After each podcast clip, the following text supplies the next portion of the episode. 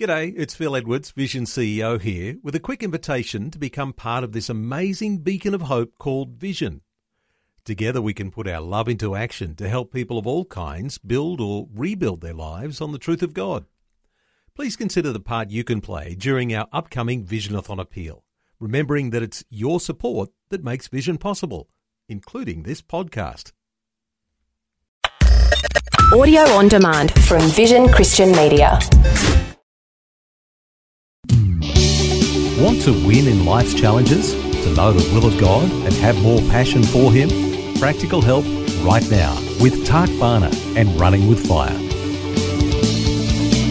Thanks for joining me as we wrap it up for this week on this amazing topic of grace, the grace of God available in our lives to help us be victorious in any situation, get through the most difficult trials. Romans 5:17 if by one man's offense death reigned through the one, much more those who receive abundance of grace and the gift of righteousness will reign in life through the one Christ Jesus. We are called to reign. God's grace is a supernatural ability to help us be victorious.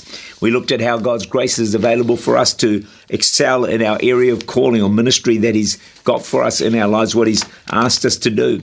We saw that there's grace to overcome sin and weaknesses in our lives, but there's also grace to finish our race, what God's called us to do. 2 Timothy 4, verse 7 I fought the good fight, I've finished the race, I've kept the faith. How do we finish our race? Well, by the grace of God. In 1988, the Olympics marathon had finished. The medals were given out. The announcers discovered there's still one runner from Tanzania running for the finish line. He had a nasty fall early in the race, bleeding, his muscles were cramping, suffering dehydration, but he would not quit until he crossed the finish line. Hours later, he finished the TV cameras were on him. The crowd stood and cheered him as he entered the stadium and finished the last lap. The reporter said to him, Why did you just not quit and seek medical attention? He replied this My country did not send me 5,000 miles just to start a marathon. They sent me to finish the marathon. Wow. Isn't that a challenge? God hasn't called us just to start the Christian life. It is a marathon, believe me. He's called us to finish it, and we can by the grace of God. And I want to encourage you today to keep following Jesus. Don't give up, no matter how hard it gets, no matter how many wounds, mountains, valleys, setbacks, disappointments, hurts, pains, trials. Keep walking. Just keep walking. You say, How can I keep walking? I'll tell you, one step at a time. One, you don't have to take giant strides.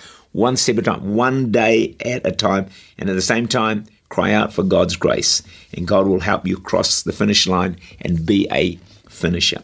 So, as I wrap it up, how do you receive God's grace? Number one, boldly ask for it. Hebrews 4:16 Let us approach the throne of grace with confidence or boldness so we may receive mercy and find grace to help us in our time of need. I wonder if you're like me sometimes.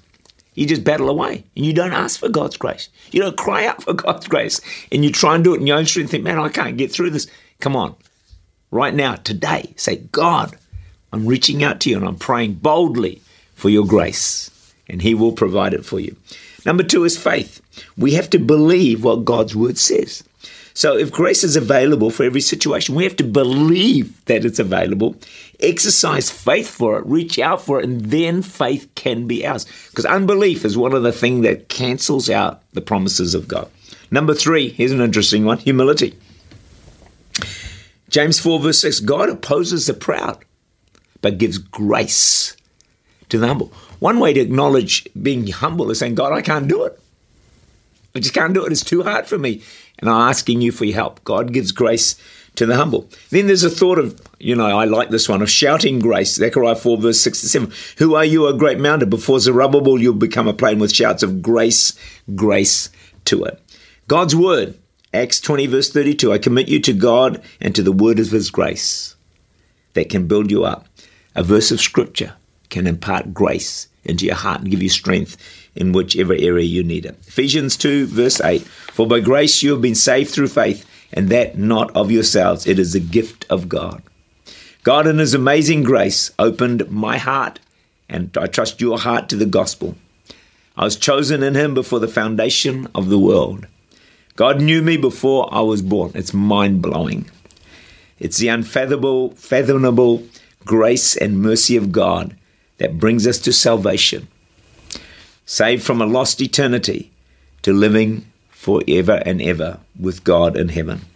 This is amazing grace. And His grace is available to you and to me today. And by God's grace, you can reign in life, in every situation, and be more than a conqueror. May God bless you. Tak Bhana is the senior pastor of Church Unlimited in Auckland, New Zealand.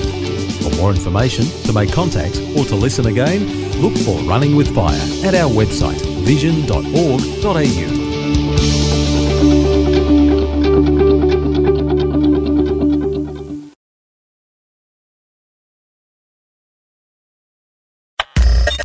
Thanks for taking time to listen to this audio on demand from Vision Christian Media. To find out more about us, go to vision.org.au.